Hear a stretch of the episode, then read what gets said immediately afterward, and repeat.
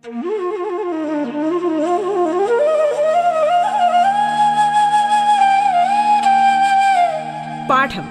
കേട്ടു പഠിക്കാൻ റേഡിയോ കേരളയിലൂടെ. തുടർന്ന് കേൾക്കാം പാഠം.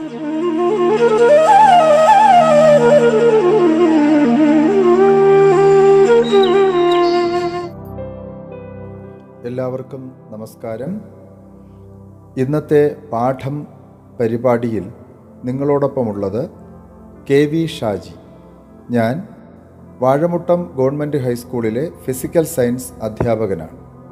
ഇന്ന് നമുക്ക് ഒൻപതാം ക്ലാസ്സിലെ ഫിസിക്സ് പാഠപുസ്തകത്തിലെ മൂന്നാമത്തെ യൂണിറ്റ് ചലനവും ചലന നിയമങ്ങളും എന്ന ഭാഗവുമായി ബന്ധപ്പെട്ട് ചില കാര്യങ്ങൾ ചർച്ച ചെയ്യാം. കഴിഞ്ഞ ക്ലാസ്സിൽ നമ്മൾ ഒരു വസ്തുവിന് അതിന്റെ നിശ്ചലാവസ്ഥയ്ക്കോ ചലനാവസ്ഥയ്ക്കോ മാറ്റം വരുത്തുന്നതിന് അസന്തുലിതമായ ഒരു ബാഹ്യബലം ആവശ്യമാണെന്ന് പഠിച്ചു. അങ്ങനെയാണെങ്കിൽ ഇത്തരം ബലങ്ങൾ അതായത് അസന്തുലിതമായ ഒരു ബാഹ്യബലം പ്രയോഗിക്കാത്തിടത്തോളം കാലം ഓരോ വസ്തുവും അതിന്റെ നിശ്ചലാവസ്ഥയിലോ ചലനാവസ്ഥയിലോ തുടരണമല്ലോ? ഇക്കാര്യങ്ങളെക്കുറിച്ച് കൂടുതൽ പഠനം നടത്തിയത് സർ ഐസക് ന്യൂട്ടൺ എന്ന ശാസ്ത്രജ്ഞനാണ്. അസന്തുലിതമായൊരു ബാഹ്യബലം പ്രയോഗിക്കുന്നത് വരെ ഓരോ വസ്തുവും അതിന്റെ നിശ്ചലാവസ്ഥയിലോ നേർരേഖാ സമചലനത്തിലോ തുടരുന്നതാണ്. ഇതാണ് ന്യൂട്ടന്റെ ഒന്നാം ചലന നിയമം എന്ന് അറിയപ്പെടുന്നത്. സ്ഥിരാവസ്ഥയെയും ചലനാവസ്ഥയും സംബന്ധിച്ച് വസ്തുക്കളുടെ ചില പൊതുവായ പ്രവണതകളെ ന്യൂട്ടന്റെ ഒന്നാം ചലന നിയമം വിശദമാക്കുന്നുണ്ട്. നമുക്ക് ചില പ്രവർത്തനങ്ങൾ പരിശോധിക്കാം. നമ്മുടെ പാഠപുസ്തകത്തിൽ പേജ് നമ്പർ നാൽപ്പത്തി ഏഴിൽ ചിത്രം മൂന്ന് ഒൻപത് ഒരു പ്രവർത്തനത്തെ സൂചിപ്പിക്കുന്നതാണ്. അതിൽ കാണിച്ചിരിക്കുന്നത് പോലെ വെള്ളം നിറച്ച ഒരു ബോട്ടിലിനെ കട്ടിയുള്ളതും പരിപരുത്തതുമായ ഒരു പേപ്പറിന് മുകളിൽ വയ്ക്കുക. നമ്മൾ പേപ്പറിനെ ഒരു വശത്തേക്ക് വേഗത്തിൽ വലിക്കുക. അപ്പോൾ എന്ത് സംഭവിക്കും? നിങ്ങൾ കാണുന്നത് എന്താണ്? ആ ബോട്ടിൽ മറുവശത്തേക്ക് മറിഞ്ഞു വീഴുന്നതായിട്ട് കാണാം അല്ലേ? എന്താണ് ഇതിന് കാരണം? പേപ്പർ വലിക്കുന്നതിന് മുമ്പ് ബോട്ടിൽ നിശ്ചലാവസ്ഥയിലായിരുന്നല്ലോ. പേപ്പർ വലിക്കുമ്പോൾ ബോട്ടിലിന്റെ അടിഭാഗം അതായത് പേപ്പറുമായി സമ്പർക്കത്തിലിരിക്കുന്ന ബോട്ടിലിന്റെ ചുവട് ഭാഗം ചലനാവസ്ഥയിൽ വരികയും അതേസമയം മുകൾ ഭാഗം നിശ്ചലാവസ്ഥയിൽ തന്നെ തുടരുന്നതിനും ശ്രമിക്കും. അതുകൊണ്ടാണ് ആ ബോട്ടിൽ മറുവശത്തേക്ക് മറിഞ്ഞു വീഴുന്നത്. ഇവിടെ ബോട്ടിലിന്റെ താഴ്ഭാഗം അല്ലെങ്കിൽ ചുവട് ഭാഗം ചലനാവസ്ഥ പ്രാപിക്കുന്നതിന് എന്തായിരിക്കും കാരണം? അതെ പേപ്പറും ബോട്ടിലും തമ്മിലുള്ള ഘർഷണ ബലം കൊണ്ടാണ് ആ ബോട്ടിലിന്റെ താഴ്ഭാഗം ചലനാവസ്ഥ പ്രാപിക്കുന്നത്. ഇനി നമുക്ക് ഈ പരീക്ഷണം മിനുസമുള്ള ഒരു പേപ്പർ ഉപയോഗിച്ച് ചെയ്തു നോക്കിയാലോ? അപ്പോൾ ബോട്ടിൽ സ്ഥിരാവസ്ഥയിൽ തന്നെ അല്ലെങ്കിൽ നിശ്ചലാവസ്ഥയിൽ തന്നെ തുടരുന്നത് നമുക്ക് കാണാനാകും. ഈ പ്രവണതയെ ഒരു വസ്തുവിന് അതിന്റെ നിശ്ചലാവസ്ഥയിൽ തന്നെ തുടരാനുള്ള ഈ പ്രവണതയെ നമ്മൾ നിശ്ചല ജഡത്വം എന്നാണ് പറയുന്നത്. നിശ്ചലാവസ്ഥയിലുള്ള ഒരു വസ്തുവിന് അതിന്റെ നിശ്ചലാവസ്ഥയിൽ തന്നെ തുടരുന്നതിനുള്ള പ്രവണതയെ അഥവാ നിശ്ചലാവസ്ഥയ്ക്ക് മാറ്റം വരുത്താനുള്ള കഴിവില്ലായ്മയെ നിശ്ചല ജഡത്വം എന്ന് പറയുന്നു. അപ്പോൾ ഇവിടെ നിശ്ചലാവസ്ഥയിലുള്ള വസ്തുക്കൾക്ക് ആ അവസ്ഥയിൽ തുടരാനുള്ള പ്രവണതയുണ്ട്. സ്വയം അത് അതിന് ആ വസ്തുവിന് ആ അവസ്ഥയ്ക്ക് നിശ്ചലാവസ്ഥയ്ക്ക് മാറ്റം വരുത്താനുള്ള കഴിവില്ലായ്മ ആണ് നമ്മളിപ്പോൾ കണ്ടത്. ഇതേ പ്രവണത ചലിച്ചുകൊണ്ടിരിക്കുന്ന വസ്തുക്കൾക്കും ഉണ്ടോ? നമുക്ക് പരിശോധിക്കാം. നമ്മൾ പ്രവർത്തനത്തിനുപയോഗിച്ച ബോട്ടിൽ പരിപരുത്തതും കട്ടി കൂടിയതുമായ ഒരു പേപ്പറിന് മുകളിൽ വയ്ക്കുക പേപ്പർ സാവധാനം വലിച്ച് ബോട്ടിൽ ചലനാവസ്ഥയിലേക്ക് കൊണ്ടുവരിക. ക്രമേണ വേഗം കൂട്ടണം. പേപ്പർ വലിക്കുന്നതിന്റെ വേഗം കൂട്ടുക ക്രമേണ ബോട്ടിലും ഒപ്പം നീങ്ങി വരികയാണ് പേപ്പറിനോടൊപ്പം. ഒരു നിശ്ചിത വേഗമെത്തുമ്പോൾ പേപ്പർ വലിക്കുന്നത് നിർത്തുക. അപ്പോൾ നിങ്ങൾ എന്ത് നിരീക്ഷിക്കും? എന്താണ് നിങ്ങൾ നിരീക്ഷിച്ചത്? ആ ബോട്ടിൽ പേപ്പർ വലിക്കുന്ന ദിശയിലേക്ക് മറിഞ്ഞു വീഴുന്നതായിട്ട് നമുക്ക് കാണാം. എന്താണ് ഇതിന് കാരണം? പേപ്പർ വലിക്കുന്നത് നിർത്തുന്നതിന് മുമ്പ് ബോട്ടിൽ ചലനാവസ്ഥയിലായിരുന്നല്ലോ. പെട്ടെന്ന് നമ്മൾ പേപ്പർ വലിക്കുന്നത് നിർത്തുമ്പോൾ എന്താണ് സംഭവിക്കുന്നത്? ആ ബോട്ടിലിന്റെ താഴ്ഭാഗം നിശ്ചലാവസ്ഥയിലേക്ക് വരുന്നു. അപ്പോഴും മുകൾ ഭാഗം ചലിക്കാനുള്ള ആ പ്രവണത കാണിക്കുന്നു. മുകൾ ഭാഗം ചലനാവസ്ഥയിൽ തന്നെയാണ്. ബോട്ടിലിന്റെ താഴ്ഭാഗം നിശ്ചലാവസ്ഥ പ്രാപിക്കുന്നത് കർഷണബലം കൊണ്ടാണല്ലോ. മിനുസമുള്ള ഒരു പേപ്പർ ഉപയോഗിച്ചാണ് നമ്മൾ പരീക്ഷണം ചെയ്യുന്നതെങ്കിൽ ബോട്ടിൽ മൊത്തമായും ചലനം തുടരുന്നത് കാണാനാകും. ഈ പ്രവണതയെ നമ്മൾ ചലനജഡത്വം എന്ന് പറയുന്നു. അപ്പോൾ കൂട്ടുകാർക്ക് ചലനജഡത്വത്തിന് ഒരു നിർവചനം പറയാമോ? നമുക്ക് പറഞ്ഞു നോക്കിയാലോ?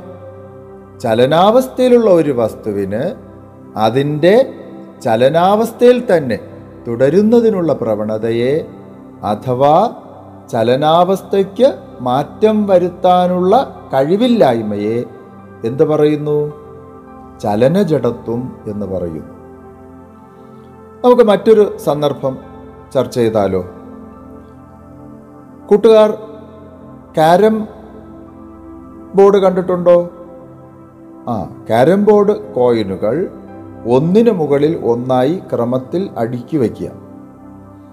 ഒരു സ്ട്രൈക്കർ ഉപയോഗിച്ച് ഏറ്റവും അടിയിലുള്ള കോയിൻ തട്ടിത്തെറിപ്പിച്ചു നോക്കൂ. എന്താ കാണാനാവുന്നേ?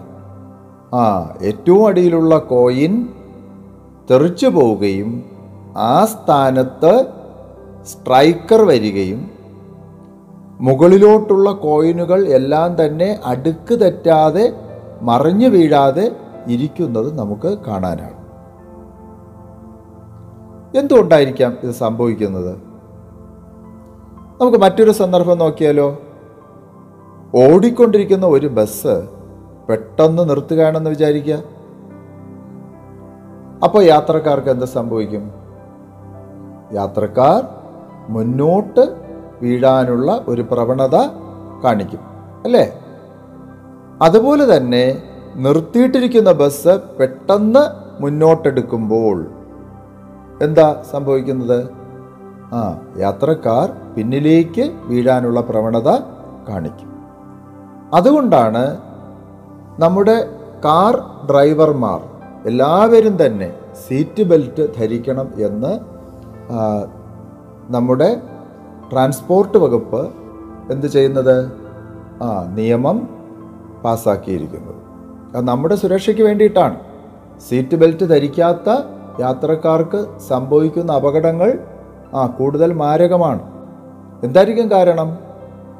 ഏതെങ്കിലും സന്ദർഭത്തിൽ വാഹനം പെട്ടെന്ന് നിർത്തേണ്ടി വന്നാൽ ഏത് മറ്റ് വാഹനങ്ങളും മറ്റ് വാഹനങ്ങളുമായോ അല്ലെങ്കിൽ ഏതെങ്കിലും ഒരു പ്രതലത്തിലോ ഈ വാഹനം കൂട്ടിയിടിക്കാൻ ഇടയായാൽ പെട്ടെന്ന് എന്ത് സംഭവിക്കും? ആ വാഹനം നിശ്ചലാവസ്ഥയിലേക്ക് വരും. അപ്പോഴും ആ വാഹനവും അതിനകത്തുള്ള വ്യക്തികളും ചലനാവസ്ഥയിൽ തന്നെയായിരിക്കും.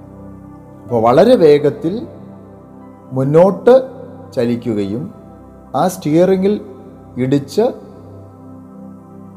മാരകമായ പരിക്കുകൾ ഉണ്ടാകാനും ഇടയുണ്ട്. അതുകൊണ്ടാണ് സീറ്റ് ബെൽറ്റ് ധരിക്കണമെന്ന് പറയുന്നത് അപ്പോൾ ഈ നിശ്ചല ജഡത്വത്തെയും ചലന ജഡത്വത്തെയും ഒന്നിച്ച് നമുക്ക് പൊതുവായി ജഡത്വം എന്ന് പറയാം. അപ്പം എന്താണ് ജഡത്വം?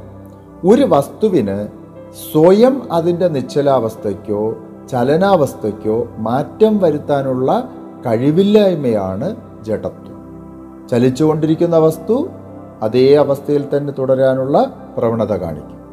അതാണ് നമ്മൾ ഫാൻ സ്വിച്ച് ഓഫ് ചെയ്ത് കഴിഞ്ഞാലും കുറേ സമയം ഫാനിന്റെ മോട്ടോർ കറങ്ങിക്കൊണ്ടേയിരിക്കും. അപ്പോൾ നിശ്ചലാവസ്ഥയിലുള്ള വസ്തുവിന് അതേ അവസ്ഥയിൽ തുടരാനുള്ള പ്രവണതയുണ്ട്. ചലനാവസ്ഥയിലുള്ള വസ്തുവിന് അതേ അവസ്ഥയിൽ തുടരാനുള്ള പ്രവണതയും ഉണ്ട്. അപ്പോൾ നമുക്ക് ജഡത്വത്തിന് കൂടുതൽ ഉദാഹരണങ്ങൾ കണ്ടെത്തിയാലോ? നിശ്ചല ജഡത്വത്തിന് ഒരു ഉദാഹരണം പറയൂ. മാവിന്റെ കൊമ്പ് കുലുക്കുമ്പോൾ അത് ചലിക്കാൻ തുടങ്ങുന്ന അവസരത്തിൽ എന്തു ചെയ്യുന്നു? മാങ്ങ അടർന്നു വീഴുന്നു. ശരിയല്ലേ? മാവിന്റെ കൊമ്പ് കുലുക്കുമ്പോൾ എന്താ സംഭവിക്കുന്നത്? ഞെട്ട് ആ മാങ്ങ ഞെട്ട് ചലനാവസ്ഥയിൽ വരുന്നു. അതേസമയം മാങ്ങ നിശ്ചലാവസ്ഥയിൽ തുടരാൻ ശ്രമിക്കുന്നു. അപ്പോൾ ഞെട്ട് അറ്റുപോകും മാങ്ങ താഴേക്ക് വീഴും. അതുപോലെ തന്നെ കാർപ്പറ്റ് വൃത്തിയാക്കുന്ന സമയത്ത് കാർപ്പറ്റ് ഒരു വടി കൊണ്ട് അടിച്ചാൽ അതിൽ കുടുങ്ങിയിരിക്കുന്ന മണൽത്തരികളെല്ലാം തന്നെ തെറിച്ചു പോകുന്നത് നമുക്ക് കാണാനാകും. എന്താണ് അവിടെ സംഭവിക്കുന്നത്? കാർപ്പറ്റിനെ അടിക്കുന്ന സമയത്ത് കാർപ്പറ്റ് ചലനാവസ്ഥയിൽ വരികയും അതിലിരിക്കുന്ന മണൽത്തരികൾ നിശ്ചലാവസ്ഥയിൽ തുടരാനുള്ള പ്രവണത കാണിക്കുകയും ചെയ്യുന്നു. അതുകൊണ്ടാണ് മണൽത്തരികൾ ആ തെറിച്ചു പോകുന്നത്.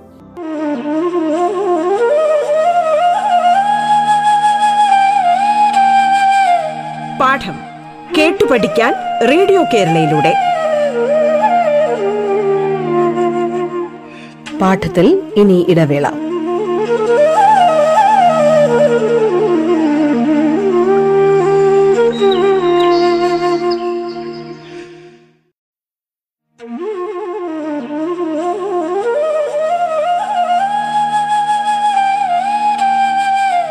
പാഠം കേട്ടു പഠിക്കാൻ റേഡിയോ കേരളയിലൂടെ.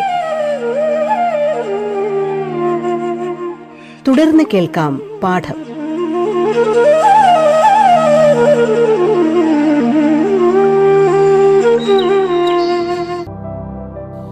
ഇനി ചലനജടത്വത്തിന് ഉദാഹരണങ്ങൾ പറയൂ. അതെ ഓടിവരുന്ന ഒരു അത്ലറ്റിന് ഫിനിഷിംഗ് ലൈനിൽ എത്തിയാലുടൻ ഓട്ടം അവസാനിപ്പിക്കാൻ കഴിയില്ല. പിന്നെയും കുറേ ദൂരം ഓടിയതിന് ശേഷം മാത്രമേ അയാൾക്ക് നിശ്ചലാവസ്ഥയിലേക്ക് വരാൻ സാധിക്കൂ. അതായത് ചലിക്കുന്ന വസ്തുവിന് അതേ അവസ്ഥയിൽ തുടരാനുള്ള പ്രവണതയുണ്ട്. അതുപോലെ തന്നെ long long jump long jump ചാടുന്ന കായിക താരങ്ങൾ വളരെ പിറകിൽ നിന്ന് ഓടി വന്നാണ് ചാടുന്നത്. എന്താ കാരണം? ഓടിക്കൊണ്ടിരിക്കുന്ന ആൾക്ക് അതേ അവസ്ഥയിൽ മുന്നോട്ട് പോകാനുള്ള പ്രവണതയുണ്ട്. ഇതാണ് ചലന ജഡത്വം. ഇനി നമുക്ക് ഒരു വസ്തുവിന്റെ ജഡത്വത്തെ അതിന്റെ മാസ് സ്വാധീനിക്കുന്നുണ്ടോ എന്ന് നോക്കാം.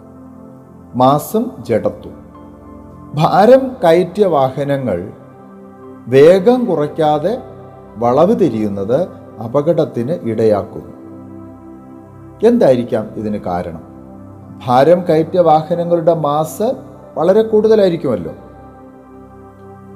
അപ്പോൾ വേഗത്തിൽ വളവ് തിരിഞ്ഞാൽ എന്താ സംഭവിക്കുക? ഈ വാഹനത്തിന് മുന്നോട്ട് ചലിക്കാനുള്ള ഒരു പ്രവണത ഉണ്ടാകും അപ്പോൾ സ്കിഡിങ് സംഭവിക്കും. വാഹനം മറിഞ്ഞു പോകും മറ്റൊരു സന്ദർഭം നോക്കാം. ടാർ നിറച്ച ഒരു വീപ്പ ഉരുട്ടി നീക്കുന്നത് ഒഴിഞ്ഞ ടാർ വീപ്പ ഉരുട്ടുന്നതിനേക്കാൾ കൂടുതൽ പ്രയാസമാണല്ലോ. ഇവയിൽ ഏതിനാണ് മാസ് കൂടുതൽ? അതെ നമുക്കറിയാം. ടാർ നിറച്ച വീപ്പ തന്നെയാണ്. ഏതിനാണ് ജഡത്വം കൂടുതൽ? അതും ഏത് തന്നെയാണ്? ആ ടാർ നിറച്ച വീപ്പ. അപ്പോൾ ഒരു വസ്തുവിന്റെ മാസ് കൂടുന്നതിനനുസരിച്ച് അതിന്റെ ജഡത്വം കൂടുന്നു. ഒരു വസ്തുവിന്റെ ജഡത്വം അതിന്റെ മാസിനെ ആശ്രയിച്ചിരിക്കുന്നു. മാസ് കൂടുന്നതിനനുസരിച്ച് ആ ജഡത്വവും എന്താ? ആ കൂടുന്നു. ഇപ്പൊ നോക്കിയേ നമുക്കൊരു സന്ദർഭം നോക്കിയാലോ. ക്രിക്കറ്റ് ബാറ്റ് ഉപയോഗിച്ച് നിശ്ചലാവസ്ഥയിലുള്ള ഒരു ടെന്നീസ് ബോളും ടെന്നീസ് ബോളിന്റെ മാസ് അൻപത്തി എട്ട് പോയിന്റ് അഞ്ച് ഗ്രാം. ക്രിക്കറ്റ് ബോളിന്റെ മാസ് നൂറ്റി അറുപത്തി മൂന്ന് ഗ്രാം.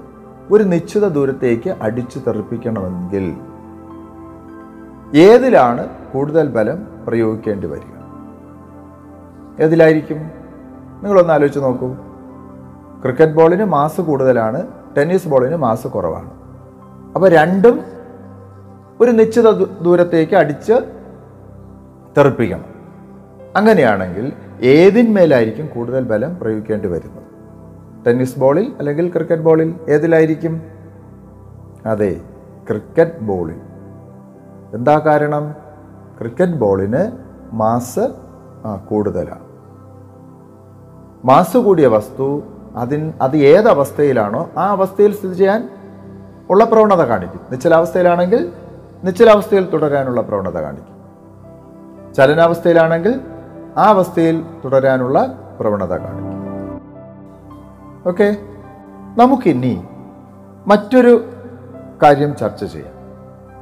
സമാന ആകൃതിയും വലിപ്പവുമുള്ള രണ്ട് ഒഴിഞ്ഞ ഐസ്ക്രീം ബോളുകൾ എടുത്ത് അവയിലൊന്നിൽ മണൽ നിറയ്ക്കുക. ഒരു പരന്ന പാത്രത്തിൽ നനഞ്ഞ മണൽ നിറച്ച ശേഷം ബോളുകൾ ഒരേ ഉയരത്തിൽ നിന്ന് മണലിലേക്ക് ഇടുക. മണലിൽ കുഴികൾ രൂപപ്പെടുമല്ലോ? ഇവിടെ ഒരു ഐസ്ക്രീം ബോൾ ഒഴിഞ്ഞ ബോളും രണ്ടാമത്തേത് മണൽ നിറച്ച ബോളും ആണ്. തുല്യ വേഗത്തിൽ ആണ് രണ്ടും താഴേക്ക് എത്തുന്നത്. ഇവയിൽ ഏത് ബോളായിരിക്കും മണലിൽ കൂടുതൽ താഴ്ച ഉണ്ടാക്കുന്നത്? മാസ് കൂടിയതാണോ മാസ് കുറഞ്ഞതാണോ? ആ മാസ് കൂടിയത്. അതുപോലെ തന്നെ തോക്കിൽ നിന്ന് പായുന്ന വെടിയുണ്ട വസ്തുക്കളിൽ തുളച്ചു കയറുമെന്ന് നമുക്കറിയാം. അങ്ങനെയെങ്കിൽ വസ്തുക്കളുടെ വേഗം അവ ഉളവാക്കുന്ന ആഘാതത്തെ സ്വാധീനിക്കുമല്ലോ. ഉദാഹരണത്തിന് വളരെ വേഗത കുറഞ്ഞ് സഞ്ചരിച്ചു കൊണ്ടിരിക്കുന്ന രണ്ട് വാഹനങ്ങൾ കൂട്ടിയിടിക്കുമ്പോൾ ഉണ്ടാകുന്ന ആഘാതവും വളരെ വേഗത്തിൽ ചെറിപ്പാഞ്ഞു പോകുന്ന രണ്ട് വാഹനങ്ങൾ കൂട്ടിയിടിക്കുമ്പോൾ ഉണ്ടാകുന്ന ആഘാതം ഒന്ന് താരതമ്യം ചെയ്യൂ. ആ വേഗത കൂടുമ്പോൾ ആഘാതവും കൂടും. അപ്പോൾ ഇവിടെ നമുക്ക് ഈ പരീക്ഷണത്തിൽ ഒരേ ബോൾ തന്നെ പല ഉയരത്തിൽ നിന്ന് താഴേക്ക് ഇട്ട് നോക്കിയാലോ? അപ്പോൾ നമുക്ക് എന്താണ് മനസ്സിലാകുന്നത് ഉയരം കൂടുന്നതിനനുസരിച്ച് താഴേക്ക് വീഴുമ്പോൾ പ്രവേഗം കൂടുമല്ലോ. അങ്ങനെ പ്രവേഗം കൂടുന്ന സമയത്ത് അവ ഉളവാക്കുന്ന ആഘാതവും കൂടുതലായിരിക്കും. ഇങ്ങനെ ചലിച്ചുകൊണ്ടിരിക്കുന്ന ഒരു വസ്തു മറ്റൊരു വസ്തുവിന്മേലോ അല്ലെങ്കിൽ ഒരു പ്രതലത്തിന്മേലോ ഉളവാക്കുന്ന ആഘാതമാണ് ചലിച്ചുകൊണ്ടിരിക്കുന്ന വസ്തുക്കളുടെ സവിശേഷ ഗുണമാണ് ആക്കം. ഇതളക്കുന്നത് വസ്തുവിന്റെ മാസിന്റെയും പ്രവേഗത്തിന്റെ ഗുണിതവും ആയിട്ടാണ്. ആക്കം ഒരു സദിശ അളവാണ്. അപ്പോൾ ആക്കത്തിന്റെ ദിശ ഏതാണ്? ആ പ്രവേഗത്തിന്റെ ദിശ. ആക്കം അളക്കാനുള്ള സമവാക്യം അറിയാമോ? ആക്കം സമം മാസ് ഗുണം പ്രവേഗം. ആക്കത്തിന്റെ യൂണിറ്റ് എന്തായിരിക്കും? മാ മാസിന്റെ യൂണിറ്റ് ഗുണം പ്രവേഗത്തിന്റെ യൂണിറ്റ്. മാസിന്റെ യൂണിറ്റ് എന്താണ്? കിലോഗ്രാം. ഗുണം പ്രവേഗം മീറ്റർ പെർ സെക്കൻഡ്. അപ്പോൾ ആക്കത്തിന്റെ unit kilogram metre per second. നമുക്കൊരു ഗണിത പ്രശ്നം ചെയ്ത് നോക്കിയാലോ? ആയിരം കിലോഗ്രാം മാസുള്ള ഒരു കാർ പത്ത് മീറ്റർ പെർ സെക്കൻഡ് പ്രവേഗത്തിൽ സഞ്ചരിക്കുന്നു. ബ്രേക്കുകൾ പ്രവർത്തിപ്പിച്ച് അഞ്ച് സെക്കൻഡ് കൊണ്ട് അത് നിശ്ചലമാക്കുന്നു. എങ്കിൽ കാറിന്റെ ആദ്യ ആക്കം എത്ര അന്ത്യ ആക്കം എത്ര? ഇവിടെ കാറിന്റെ മാസ് എം സമം ആയിരം കിലോഗ്രാം ആദ്യ പ്രവേഗം പത്ത് മീറ്റർ പെർ സെക്കൻഡ്. അങ്ങനെയാണെങ്കിൽ നമുക്ക് ആദ്യ ആക്കം കണ്ടുപിടിക്കാമല്ലോ. എന്താണ് ആദ്യ ആക്കം? ആക്കം സമം മാസ് ഗുണം പ്രവേഗം. അപ്പോൾ മാസ് എത്രയാണ്? ആയിരം കിലോഗ്രാം. ഗുണം പ്രവേഗം പത്ത് മീറ്റർ പെർ സെക്കൻഡ്. അപ്പോൾ ആക്കം സമം മാസ് ഗുണം പ്രവേഗം. ആയിരം കിലോഗ്രാം ഗുണം പ്രവേഗം പത്ത് മീറ്റർ പെർ സെക്കൻഡ്. സമം ആ പതിനായിരം കിലോഗ്രാം മീറ്റർ പെർ സെക്കൻഡ് ആണ് ആദ്യ ആക്കം. ഇവിടെ നമ്മൾ എന്താ കാണുന്നത്? ബ്രേക്കുകൾ പ്രവർത്തിപ്പിച്ച് അഞ്ച് സെക്കൻഡ് കൊണ്ട് ഈ കാറിനെ നിശ്ചലമാക്കും. അങ്ങനെയാണെങ്കിൽ കാറിന്റെ ആദ്യാക്കവും അന്ത്യാക്കവും കണ്ടുപിടിക്കണം. അപ്പോൾ ഏതാണ് അന്ത്യാക്കം അന്ത്യാക്കം സമം മാസ ഗുണം പ്രവേഗം. ഇവിടെ പ്രവേഗം എത്രയാണ്? ഈ കാർ നിശ്ചലാവസ്ഥയിലേക്കല്ലേ വരുന്നത്? അപ്പോൾ പ്രവേഗം പൂജ്യം. അതായത് ആക്കം സമം അന്ത്യാക്കം സമം ആയിരം ഗുണം പത്ത് മീറ്റർ പെർ സെക്കൻഡ്. സമം അപ്പോൾ അന്ത്യാക്കം സമം മാസ ഗുണം പ്രവേഗം ആയിരം ഗുണം പൂജ്യം. സമം പൂജ്യം. അതായത് കാറ് നിശ്ചലാവസ്ഥയിൽ വരുന്നത് കൊണ്ട് അന്ത്യപ്രവേഗം എന്ന് പറയുന്നത് പൂജ്യമാണ്. ഇനി നിങ്ങളുടെ പുസ്തകത്തിൽ ചില ഗണിത പ്രശ്നങ്ങൾ തന്നിട്ടുള്ളത് നിങ്ങൾ ചെയ്യണം. അതിനായി നിങ്ങളുടെ അധ്യാപകരുടെ സഹായം തേടാവുന്നതാണ്. അടുത്ത ക്ലാസ്സിൽ നമുക്ക് ന്യൂട്ടന്റെ രണ്ടാം ചലന നിയമവുമായി വീണ്ടും കാണാം.